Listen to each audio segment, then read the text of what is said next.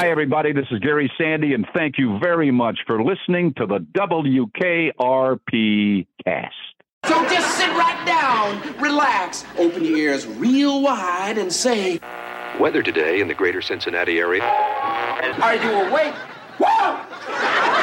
Are you awake now? But the senator, while insisting he was not intoxicated, could not explain his nudity. Say what? Dear God, she's going to kill us all. Welcome to the WKRP cast. My name is Donna Stair. And I'm her husband, Alan. This is a week by week, episode by episode rewatch. We're getting into the music The trivia. and the fun of WKRP. So, fellow babies, don't touch that dial. It's time for the WKRP cast. I'm at WKRP in Cincinnati. Welcome back to the WKRP cast. Super excited to get started with season two, and a lot has changed. Donna, what is our episode? We're talking about For Love or Money, Part 1. The air date was the 17th of September, 1979. Written by Hugh Wilson and Mary McGuire. And Mary was a production secretary throughout season one. She wrote these two episodes, and that seems to have been it for her, both with WKRP and with writing. But we're glad she got in on these two. The story editors, they're all new names, and we'll talk about them shortly. Dan Guntzelman, Steve Marshall, Stephen Kampmann, and Peter P.J. Torokvei. Executive story consultant, Blake Hunter. And we know that name. Blake was promoted from story editor, but still involved with the writing. Also, out of the writer's room, but back on the show, Bill Dial is now credited as a producer. And it's directed by Will McKenzie. And we know that name. Bailey finally has the nerve to ask Johnny out on a date. Their date may end up taking a back seat in Johnny's life when he receives a telephone call from a past love, Buffy. Johnny ends up with two dates, which leads to some misunderstandings among staff at the station. The title seems to be a reference to a 1963 Kirk Douglas Mitzi Gaynor romantic comedy called For Love or Money. And here's a random note. This is the third set of episodes we run into called Part 1 and Part 2. The pilot was listed as two parts, and at the end of Goodbye Johnny, we got a to be continued, which means Johnny Comes Back was technically part 2 of that pair, but those two really could be standalone episodes. This is the first two-parter where we really get a continuing story over two full episodes. In the summertime, when the weather is high, you can stretch right up and touch the sky. When the weather's fine, you got women, you got women on your mind. Before we get into the episode, we need to talk about the changes that happened over the summer of 1979. A lot is different. This is the first episode of season two, airing in mid September. Back in May, it looked like CBS was actively trying to kill the series. WKRP was pulled from the Monday night lineup for two weeks back in May, a sweeps month. That's not a great sign your series is coming back. Although WKRP showed signs of life behind MASH, there was a lot of negative feeling about the show. After the hiatus and early in 1979, it would be referred to as struggling in the press. The cast left the set in March. The last episode of season one was shot March 8th of 1979. By the end of May, the show had been announced in the fall lineup. Getting the announcement was a good sign, but not a guarantee. The cast really didn't think they were coming back. No one had renegotiated their contracts, and even Hugh Wilson was out shopping a movie script. He did sell it to Universal, but it never got produced. By May of 79, it sounded like cast members were starting to move on. So, what happened that summer of 79? Well, Michael Hernandez, the accountant of rock, and L.A. Jamie Schmidt went on a search for us. They tracked down reporting from that spring and summer. We wanted to know what was happening with the cast, also, what was happening with the show. CBS announced their fall lineup in early May. WKRP was on the schedule, still listed on Monday nights after MASH. Getting the nod was promising, but Everybody knew those early programming announcements were often subject to change. If it did make it to the fall, WKRP would be the only series that had debuted in the fall of 78 to be picked up for a second season. The account of Rock's episode spreadsheet shows a run of very highly rated repeats during the summer. Starting June 11th through September 10th, WKRP aired 13 times in reruns after MASH. Seven of those airings finished either first or second for the week. The summertime audience had found WKRP and they made it a number one hit. Over the summer, the cast was scattered and there were indications they were moving on. In late June, it was announced that Loni Anderson was developing her own show with MTM. She was also in consideration for the lead in the TV movie The Jayne Mansfield Story with CBS TV. She would make the movie the next year with Arnold Schwarzenegger playing her husband, Mickey Hargitay, but the series never materialized. Howard Hesseman, always the working actor, stayed busy over the summer. He appeared in a TV movie called You Can't Take It With You and the really bad feature film Americathon with Harvey Korman and John Ritter. He also made an uncredited appearance in Steve Martin's feature film The Jerk as a carnival roustabout. In The Jerk, he got to improv with four other former members of the committee. He said he took the job just to work with them again. The cast returned to set for season two at the end of July. It seemed unexpected. Every cast member except Loni Anderson had to renegotiate their contract right before shooting could begin. The only reason Loni didn't is because she already had her development deal with MTM, which had her under a continuing contract. Because of the big flack about the Gordon Sims episode, everything got moved that summer. The production moved from KTLA and the Golden West Studios over to the Mary Tyler Moore studios at CBS Radford. The set was rebuilt and updated with a few minor changes that we're going to point out this episode. We have a new writer's room. We need to meet our new writers for season two. First off, Dan Guntzelman. This is Dan Guntzelman's first writing job. He will go on to be a writer, director, and producer for WKRP. Also in 1983, Dan will marry WKRP production secretary Lisa Levin. Lisa is promoted to story editor midway through season two and eventually gets her own WKRP writing credits. Dan and Lisa are still together and they have two kids. Steve Marshall. Steve came from Los Angeles radio, where he most recently worked as a program director for KNXFM. He wrote a spec script for WKRP and turned it into a story editor gig. LA Jamie Schmidt found the one paragraph notice that ran in the LA Times in late June of 1979 announcing that Marshall was leaving as PD of KNX to go write for WKRP. Guntzelman will later team up with Marshall, and the two will executive produce Growing Pains for six seasons, then go on to create the Growing Pains spinoff just the 10 of us. Peter PJ Torokvei. PJ is a fascinating and groundbreaking individual. Born Peter in 1951 in Canada, PJ was a trans woman. PJ did not undergo sex reassignment surgery until 2001.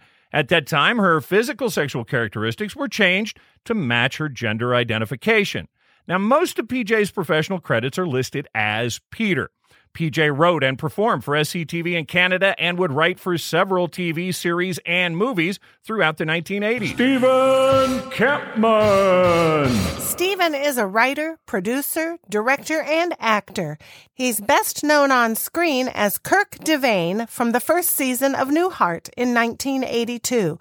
Kampmann's only writing credit prior to WKRP was with SCTV. Kampmann and Torokvei met each other in 1977 as part of the Toronto branch of SCTV. The two of them, along with a fellow by the name of Martin Short, made a comedy film called The Cisco Kid. They wrote and dubbed new dialogue over footage from old westerns. Hello. In an earlier era of television, 156 episodes of this well known and beloved Western were made.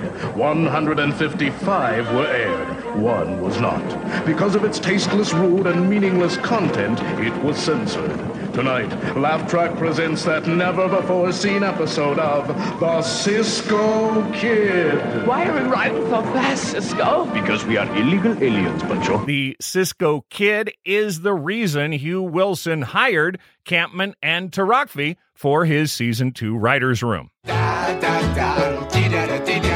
da, da, We're picked up for a second season. We've got new faces in the writer's room. The whole on screen gang is back, and now we're ready to head to the studio for the start of season two. It's a new studio. Okay, it's subtle, but we're in a new space. The wall to the right of the studio door has been extended. That turntables are new. Those old oversized Harris turntables with the 18 inch platters are gone. These new ones are more modern. They're sleeker looking. They're 12 inch platters. They look a little more flush to the table. They also look like direct drive. The poster on the studio door covering half of the Cincinnati map is a promo for Randy Newman's Born Again album. The album cover is a picture of Randy sitting at a desk in face paint with dollar signs on it. It's an obvious shot at Kiss and the commercialization of rock music. The album was poorly reviewed and didn't sell well. Possibly the most interesting thing about it is the participation of Stephen Bishop as a credited backup singer. Bishop had already launched a respectable solo career. He'd just had a number 11 hit with the single On and On. On and on, on and on, on and he did the Animal House soundtrack in 1978. To the right of the Randy Newman poster is a Robert Palmer poster promoting the Secrets album. It's the one that looks like a line drawing. We see Bailey through the window as she enters the studio drinking what appears to be a soft drink from a to go cup with a straw. She stands for a bit looking around. The studio looks empty. Now, if you're watching along on the Shout Factory dish, you're hearing a very weird, not very good song. The most notable lyric being about a six pack of love.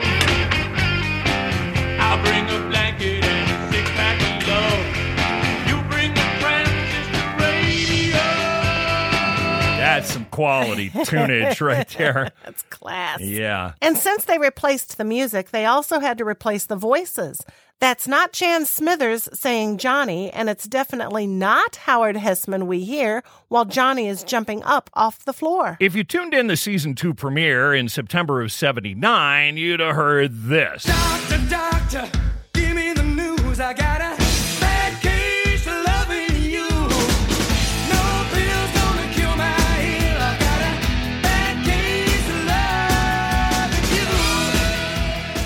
Robert Palmer going out over the air, but Shout Factory couldn't get this one relicensed. Bad Case of Loving You, Doctor Doctor. It's a 1978 song written and originally recorded by John David Moon Martin. The song appeared on Robert Palmer's brand new 1979 album Secrets, which we just saw the poster for on the back wall. Robert Palmer's record people obviously went for maximum promotion with WKRP. Palmer's version reached number 14 on the Billboard Hot 100. Bailey calls out Johnny's name and he pops up from under the turntable counter. And we were kind of talking about this. She can obviously see him down there, but I think he's asleep. And she's a little hesitant to wake him up. And when he pops up, we notice that Johnny got a haircut. Looking sleeker. Looking looking sharp. The doctor is is trimmed and, and looking proper. Johnny takes a seat in the DJ chair and begins putting an album on one of the turntables, and he asks Bailey what she thinks of Ted Nugent. I think his music is loud and repetitive, and I think his stage manner is pretentious, rude, and obnoxious. Johnny takes the album that he was getting ready to cue, and he tosses it back behind him where it lands on the floor. Which made me really cringe. You don't do that to records. The Ted Nugent album album Johnny threw is State of Shock, which was released in May of 79. This was Ted's fifth studio album. It peaked at number 18 on the album charts, but it only had one single, I Want to Tell You, and it didn't chart. If I Want to Tell You sounds familiar, you're right. It's the same one written by George Harrison that appears on the Beatles album Rubber Soul. Here's the Fab Four.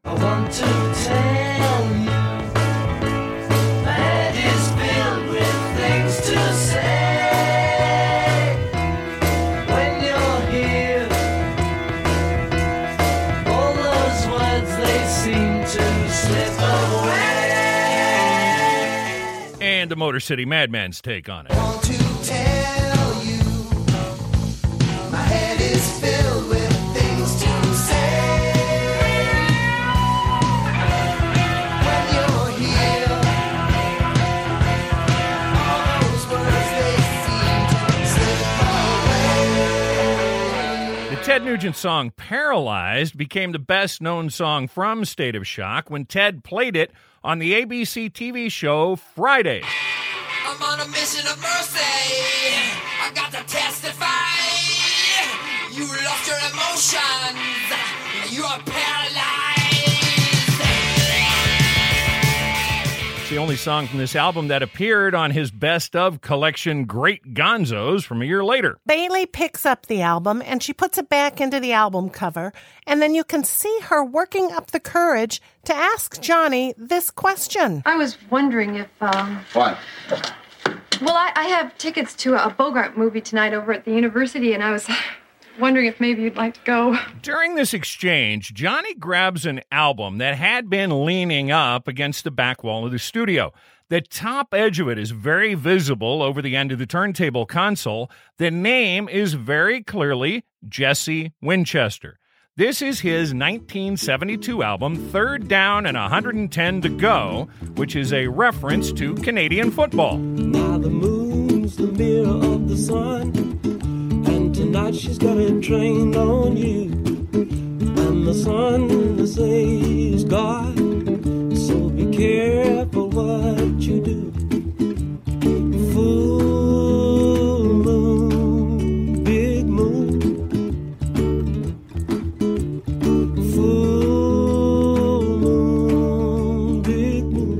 We're very sure that Howard Hesseman planted this album cover as a shout out to Jesse. Winchester was born in Louisiana, but moved to Canada in 1967 as a Vietnam War protester.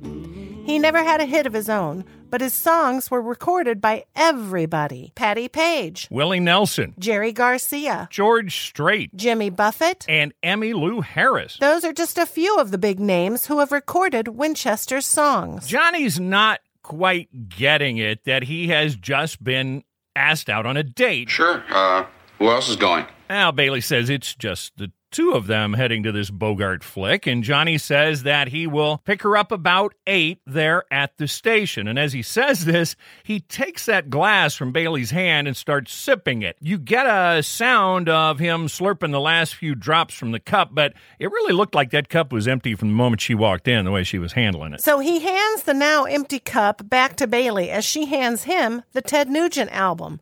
Here, Les enters the studio as Bailey is leaving. And now a special look at this episode's bandage placement for the five-time Buckeye Newshawk Award winner, Les Nessman. This is the Les Nessman Bandage Report. Now, here's Donna Stair with her report about Les Nessman.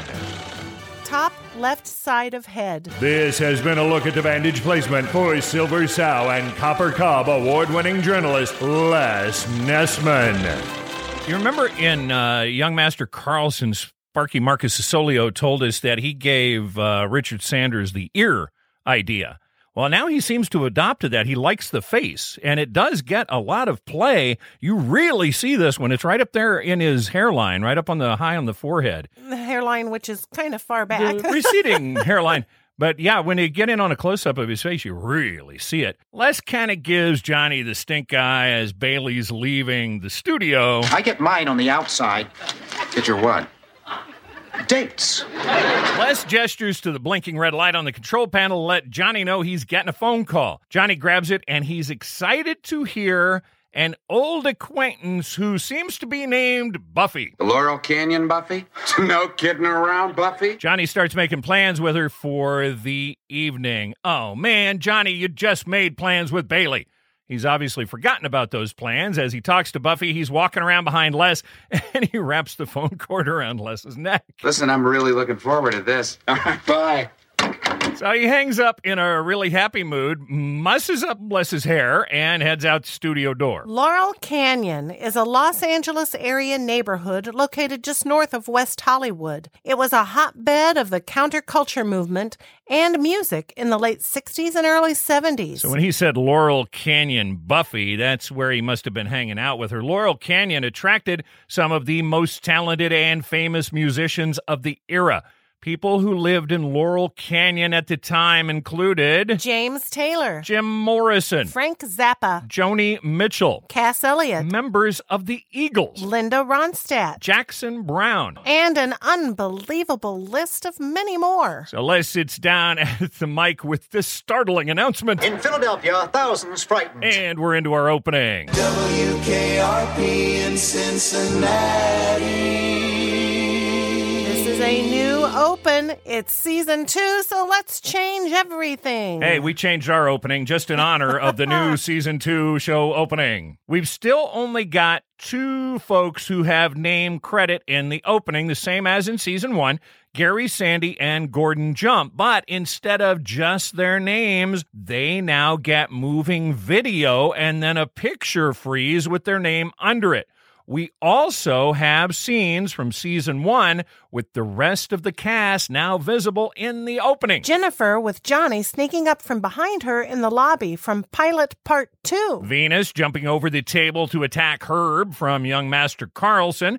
This one includes Venus, Andy, Bailey, Herb, and Les all in the one shot. We see Herb and Les in their shoving match from Young Master Carlson with Bailey in between. We get a shot of Les putting on his wig to Hot Blooded from a date with Jennifer. Art beats on his foot with his shoe from Johnny Comes Back. This also includes Andy. I got a monkey on my foot. and Johnny going crazy in the booth when he is back on the air at the end of Johnny Comes Back. And for the final, we've got a long zoom of Cincy instead of the closer shot next to the bridge. We come back from the theme into the bullpen. Johnny sitting at the DJ's desk and kind of shooting the bull with Andy, who is in the desk chair. Johnny's excitedly telling Andy about his phone call with Buffy. We were together in L.A., see, and those were fine days. It was right after my first divorce, see. Well, Buffy was a little weird. We just kind of went with that. Andy wishes him luck on his date coming up tonight. Johnny's still totally forgetting about Bailey. Herb enters as Johnny says that his plan is to take her to his place. And oh my goodness, it's time! Herb Tarlek, Fashion Alert.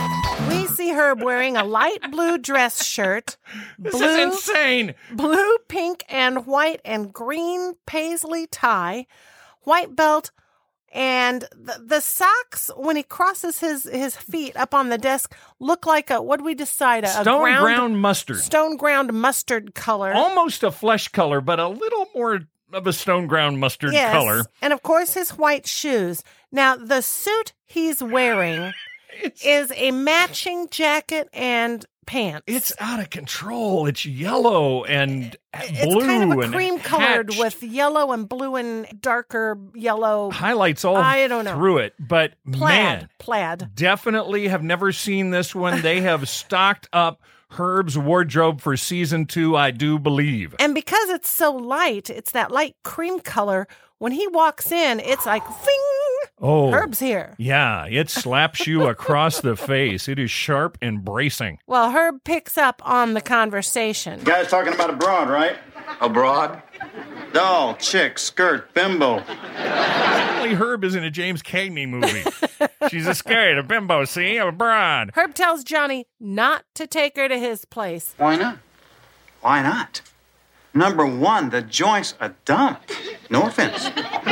No offense. No offense, but your place is a dump. okay, so Andy is sarcastically telling Johnny about Herb's qualifications when it comes to women. He's even written some letters to Penthouse. Couple. Just a few. Andy and Herb are referencing the Penthouse Forum. Forum was actually its own standalone magazine started in 1968. In the 1970s, the Penthouse Forum was one of the largest selling magazines in the U.S. The letters that were supposed to have been submitted by readers to the Forum magazine were steamy. Yeah, so steamy. They spun off their own magazine. Just the Penthouse Letters had a magazine, and select letters were featured as a regular monthly section in the flagship Penthouse Men's magazine. Some of the most outrageous letters are thought to have been written by paid staff writers and are not real reader submissions, although Herb's would fall right in there with most of them. In the 1984 movie Splash, John Candy's character is quite proud of the fact he got a letter published in Penthouse. Herb confirms he's submitted letters but explains they weren't published because I don't think they sounded realistic enough. Bunch of teenage girls on roller skates attacked me one day and had their way with me. Just looking at Herb with their mouths hanging open. I think that was a dream Herb Yeah, had. something, I don't know. if you look down the hallway, just as Jennifer enters, you can see a Foghat poster from the Stone Blue album. This was Foghat's seventh studio album from May of 1978. And it seems kind of tucked in there, but when they start giving us close ups of Johnny, it's like the word foghat is sitting on his head. So Andy asks Herb to give them his professional advice on women. Herb is more than happy to oblige. First, you get yourself a plan. Now, what's the one thing that all plans just scream out for? Jennifer walks into the bullpen. Herb is not able to concentrate on what he's saying. he stops talking and he doesn't even look at Jennifer, but he closes his eyes and he breathes in the air as if he can smell her scent. He's transported. He, yes, it's like he's in another world. And then, as soon as Jennifer drops some mail on a desk and walks out, An objective. That's the one thing that all plans have to have an objective. And when it comes to dating, we all know what that is. And I believe this supports my theory that Jennifer smells good. yeah, I agree. Yeah. Johnny and Andy are guessing at Herb's objectives. Friendship? A pleasant evening. Hey, if you guys are going to kid around with me, Oh, wait, no.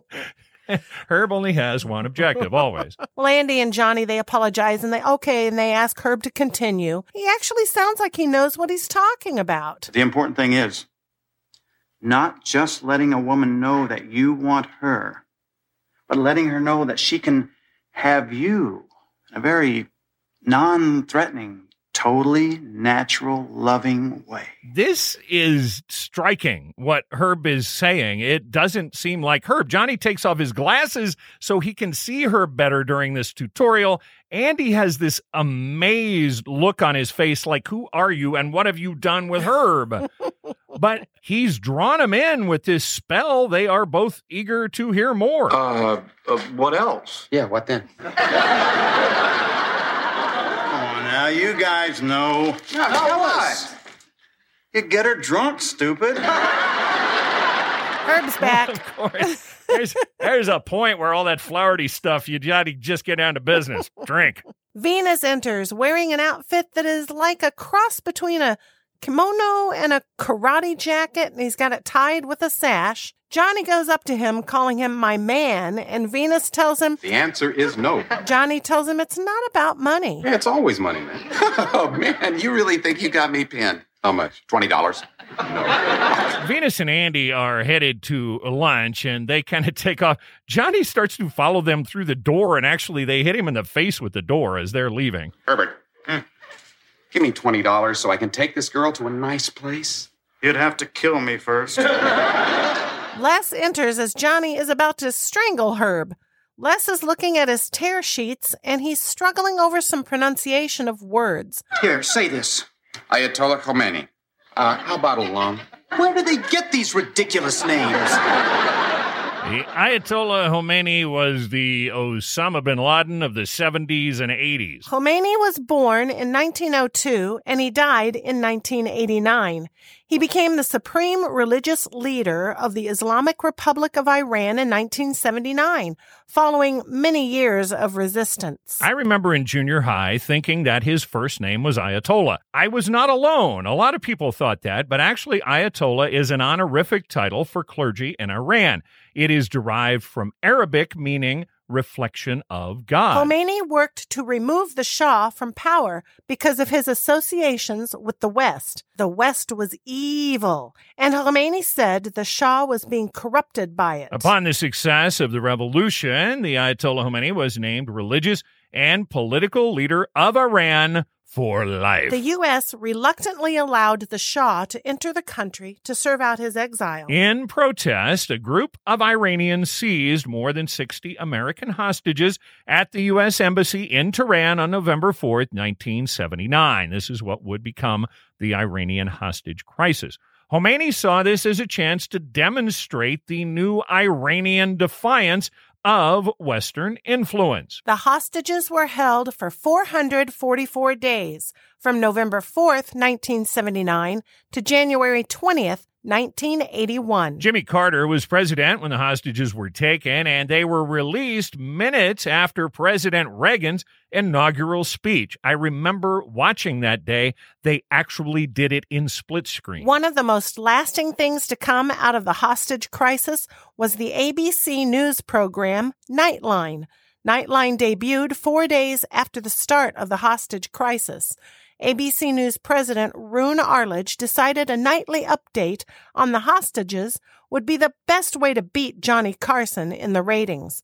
It was initially hosted by Frank Reynolds and later taken over by Ted Koppel, who would host it for 25 years. This is ABC News Nightline. Reporting from Washington, Ted Koppel.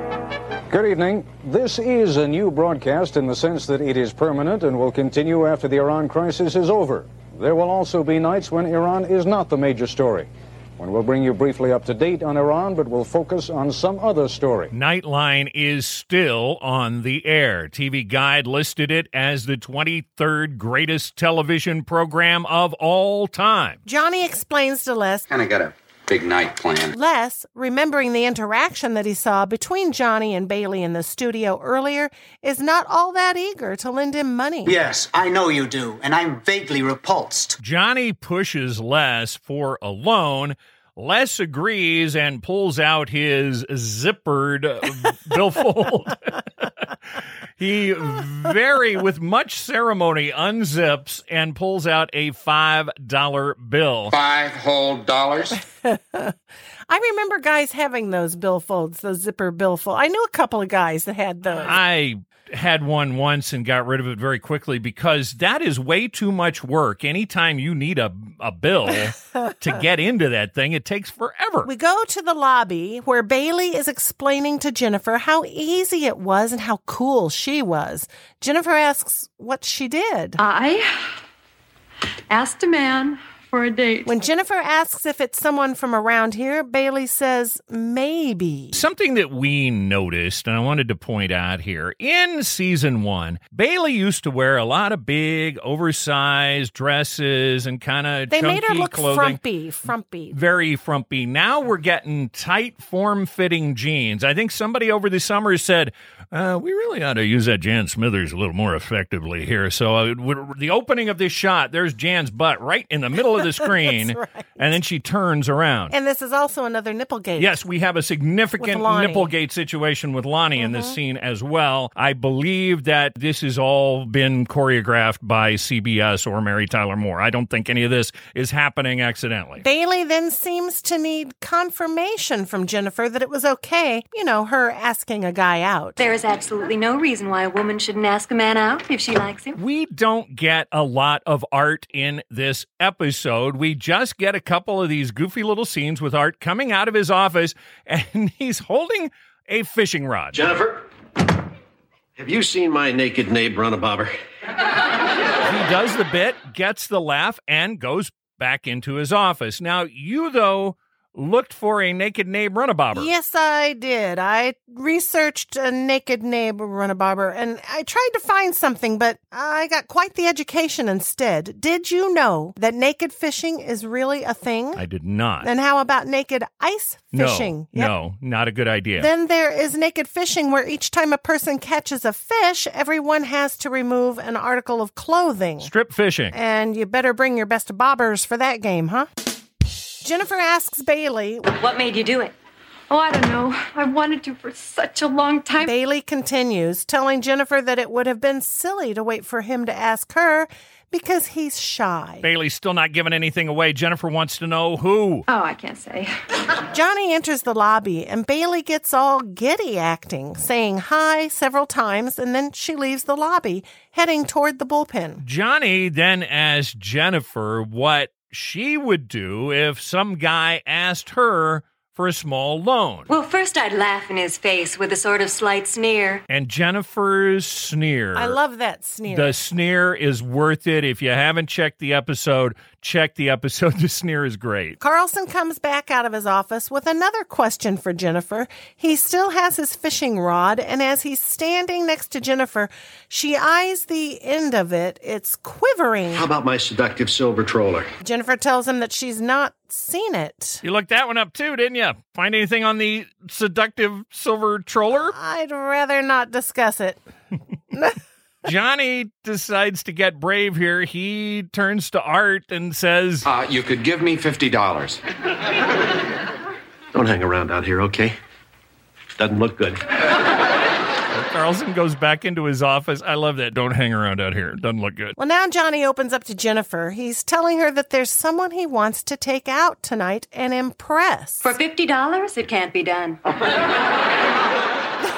It can't be Nah, done. for 50 bucks. Not for 50 but not even back then. And Johnny was trying to get 20 out of Venus. Well, the look on Jennifer's face, it's as if she can't believe Johnny even thought it was possible to impress a girl on $50. But Jennifer's starting to put two and two together, and she's thinking that Johnny is talking about Bailey. So she starts questioning Johnny about the person he's wanting to impress. Is it someone I know?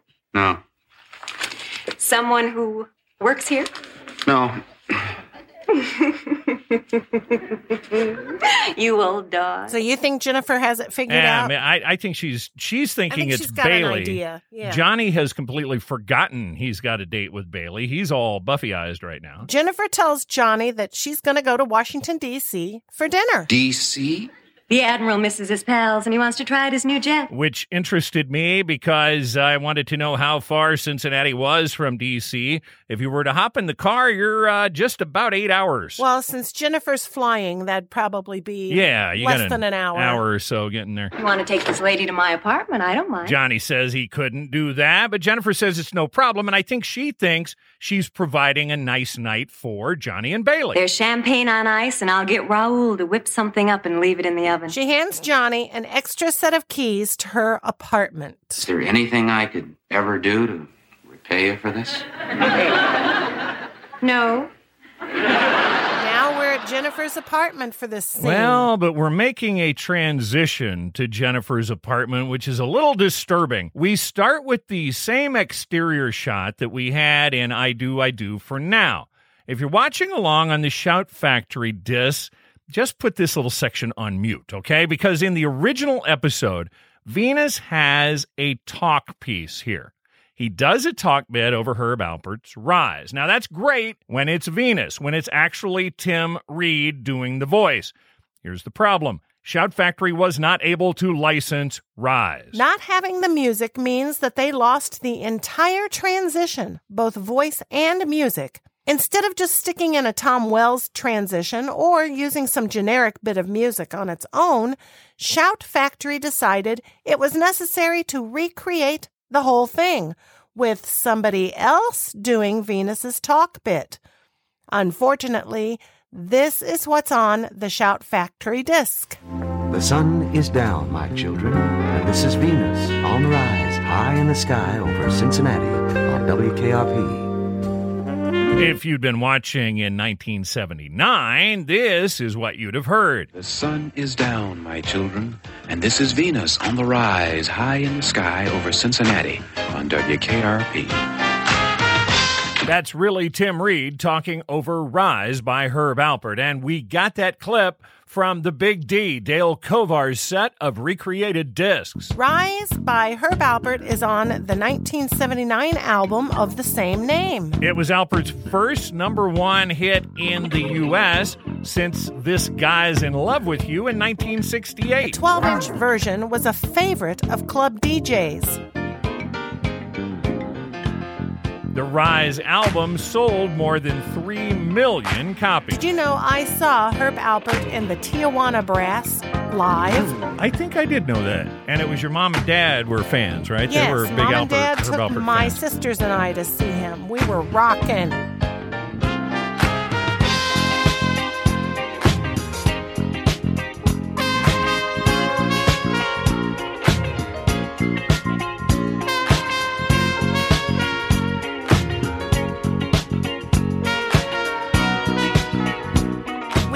By hearing keys jangling and the door to Jennifer's apartment being jiggled by someone having trouble unlocking it. Finally, the door bursts open and Johnny and Buffy enter. And we immediately get the feel of Buffy's character. I'm just disappointed in us all that we even need locks in the first place. She's a hemp skirt wearing granola crunching Earth Mama, I do believe. That is Buffy Denver being played by Julie Payne. Payne was born in 1946 in Sweet Home, Oregon. We have not been able to use this sounder in a while. The Committee Connection.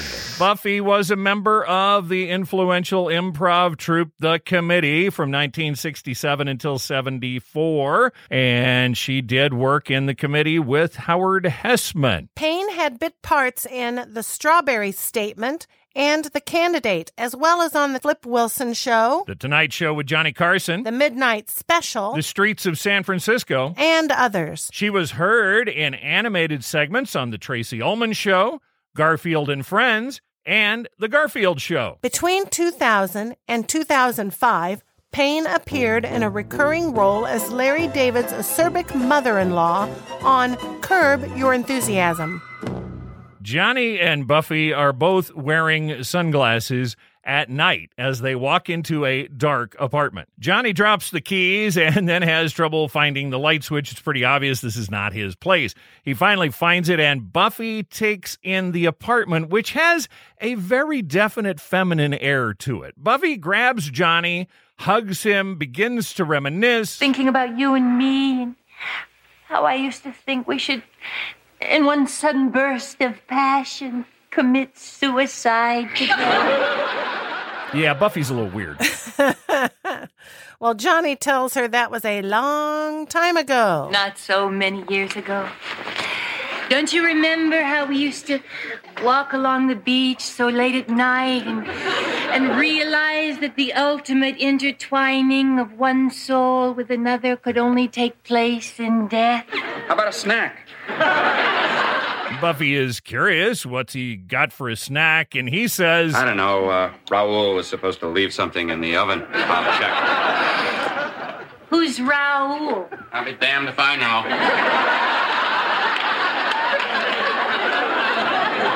But he leaves things in your oven? No. I mean, I know Raoul, of course. Isn't Raoul Hugh Wilson? This has to be a callback to his fish story pen name, Raoul Plager. Also, random catch in America's favorite radio station, we found a reference to Hugh Wilson meeting Howard Hesseman on the set of the Bob Newhart show long before WKRP. Howard was doing a guest shot as one of Bob's patients, and get this the character's name, Craig Plager. I think we've got Raul Plager nailed here. Johnny comes out with some crab puffs. There was a time, you know, when your aura was, you know, like brown, remember? Johnny offers Buffy a crab puff, but she's not interested. I mean, like, I can really sense, you know, that you have become uh, more prosperous and I think slightly effeminate. Johnny having a brown aura. I think Johnny's still got a brown aura going on. Buffy pulls Johnny down with her onto the couch. Now, Johnny is there for the smooching, but he is uh, being distracted by it while Buffy is inventorying the apartment. She is checking labels, looking for expensive things, and she sees the champagne on ice across the room. That champagne. No, no, no. It's just uh, whiskey and wine and some very expensive cut grass crystal and some champagne. 1972. That is the year that I was into um rainbow body sculpture. What a. Now, I noticed that when she got the champagne and brought it over, she grabbed two uh, glasses and they click together. They don't clink. They're pretty obviously plastic. They're plastic. Yeah. They click together. yeah, to be, I think just for safety's sake on the set, they're using plastic, but they're pretty obviously plastic. Well, there were some glass ones sitting right next to them. I guess with all the gyrations they do on the couch, they didn't want to run the risk of breaking them or something. Rainbow body. The rainbow body in Buddhism is a body that is made of light, not flesh. And this does not surprise me a bit about Buffy. Rainbow body traditions are part of Tibetan Buddhism. The thought is tangible matter is made up of five elements space, air, fire, water, and earth. Certain Buddhist meditation practices are meant to alter the gravitational field of these five elements that constitute the body, transforming them into the five radiant lights of the color spectrum. The transformation of the ordinary physical bodies into rainbow bodies is the result of years of specific disciplined practices. It is said that the bodies of these beings do not cast a shadow in either lamplight or sunlight. And at death, it is said that the physical body dramatically shrinks in size, approximately the size of your forearm, and exuding fragrances and perfumes rather than the odors of decomposition. I don't know that Buffy got quite to that level of rainbow body, but that that is what a rainbow body is. Well, Johnny is trying to open the bottle of champagne, but he's struggling. I seem to have grown weaker as I became more effeminate. Buffy tells him to never mind that and drapes herself across his lap, reminding him that she gave up her career for him. Johnny's looking a little confused at this. What career? She reminds him of their first meeting and that little club in Santa Monica where she was the singer. All my life is feeling. Johnny pulls her up to him and kisses her just to shut her up. Now, the song Feelings is by Morris Albert. It peaked in 1974 at number six on Billboard's Hot 100. Feelings. Nothing more than feeling. Trying to forget my feelings of love. Buffy tells Johnny that she could have made the big time. She could have made a record, but she gave it all up for him. I gave you my love, my body. I gave you my cosmic center. I gave you my car. Her cosmic center. Yeah, and, and Johnny gave her his car. Johnny asks Buffy, just what is she getting at? I want you to know that there's nothing personal in any lawsuit. Oops. This is why Buffy's come to Cincinnati. Johnny turned his head towards the camera, and we just get him mouthing a lawsuit. This episode is ripped from the headlines. Buffy is alluding to palimony. Palimony was a word made up by divorce lawyer Marvin Mitchelson in 1977. He was representing a woman named Michelle Triola who had been a live in partner to actor Lee Marvin before Marvin was a star. Triola claimed Marvin promised to take care of her for the rest of her life. When they broke up, she changed her last name legally to Marvin because this woman was a little bit of a nut job. They'd never been married, and she decided that she was going to get what she thought was hers from Lee's success. Well, Triola lost her case. The judge said there was no written contract. Now, a marriage is a legal written contract. When you get married, there are specific laws governing how things get divided up in a divorce. If you're just living together, there is no contract. Even though she lost, the case opened the floodgates for others who had once lived with now famous people. Other notables who got sued for palimony include Peter Frampton, Liberace, Martina Navratilova, comedian Bill Maher, and it looks like former LA disc jockey John Caravella. Palimony is the reason that we now have cohabitation agreements for unmarried couples. Buffy tells Johnny, I've got a lawyer and everything. Yes.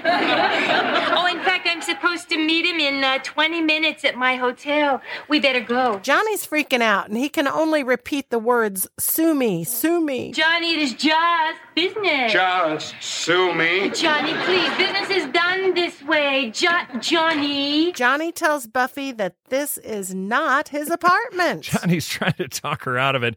He starts talking about their early days, a couple of young, love struck kids making beautiful music together. Remember those moonlight strolls together in the pounding surf? Johnny, forget it. The deal is down. And take me to the hotel. Well, Buffy's not going for it. She's wanting to go to the hotel, but Johnny tells her no. All right, fine. I'll take a taxi. Fine. I hope the taxi explodes and scatters debris for miles and miles. Johnny's kind of throwing a fit. Well, he's scared. Buffy blows Johnny a kiss and says, Ciao, Johnny, as she leaves the apartment. Ciao, baby. Through that whole talk bit, Johnny was kind of poking around on the piano, obviously having no idea how to play the piano. But after she leaves, he kind of brings it together and starts playing chopsticks. Yes, he does know chopsticks.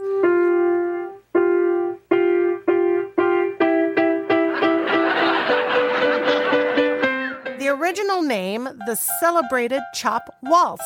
It is a simple, widely known waltz for the piano. It was meant to be played with the pinky fingers of each hand, palms facing each other, as if you are chopping with your hands. Written in 1877 by British composer Euphemia Allen under the pseudonym Arthur de Lulli. Euphemia was only 16 when she composed the piece, with arrangements for solo and duet. Chopsticks continues to be popular in all sorts of media.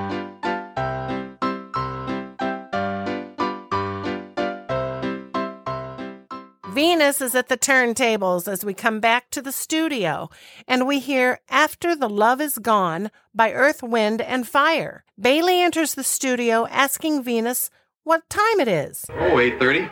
Oh, right. Now, WKRP relived blogger and friend of the podcast, Roy Penny, wanted to make sure we mentioned that After the Love Is Gone is David Foster's first hit as a producer, and how much this sounds like Chicago and does not sound like the same guys who would go on to do Boogie Wonderland.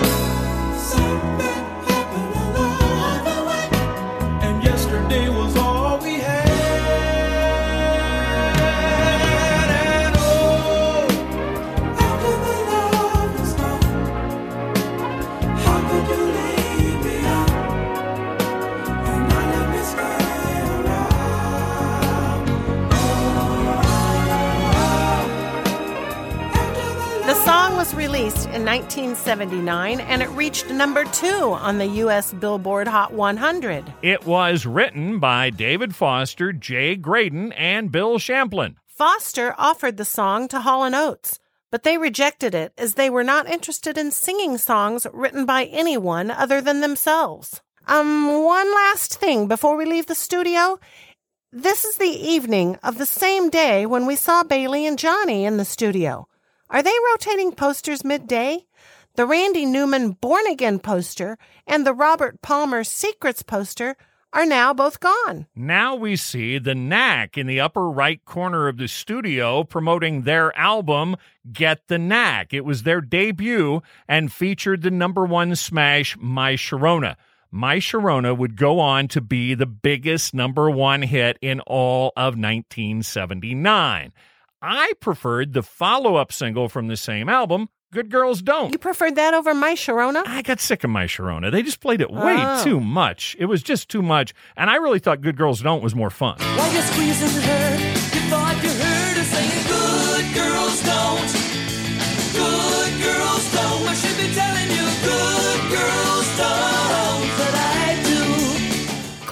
Credits begin running, and Bailey closes the door and goes out into the hallway where she looks out the window. She turns right, walks down the hall, and passes a huge Rod Stewart poster. Somebody has put big pink lips with teeth and a tongue sticking out.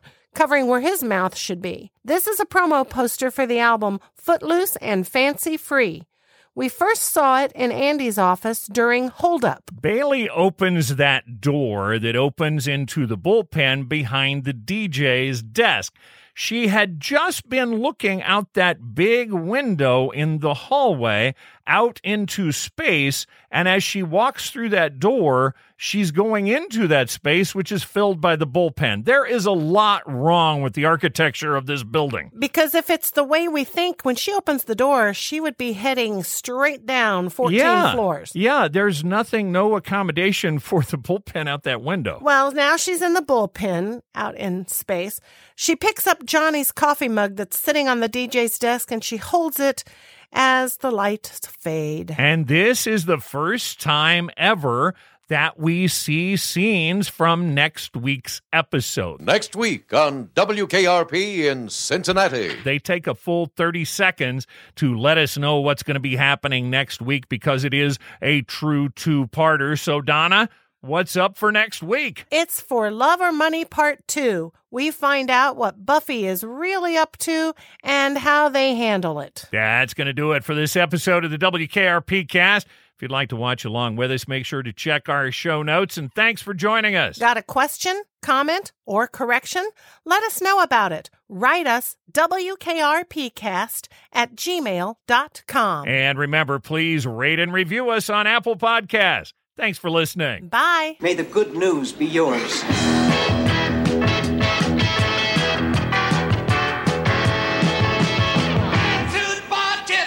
The WKRP cast is not endorsed by MTM Enterprises, Shout Factory, or CBS. This podcast is intended for entertainment and informational purposes only. WKRP in Cincinnati, the WKRP logo, and all names, pictures, and audio of WKRP in Cincinnati characters are registered trademarks of MTM, CBS, Shout Factory, or their respective copyright holders.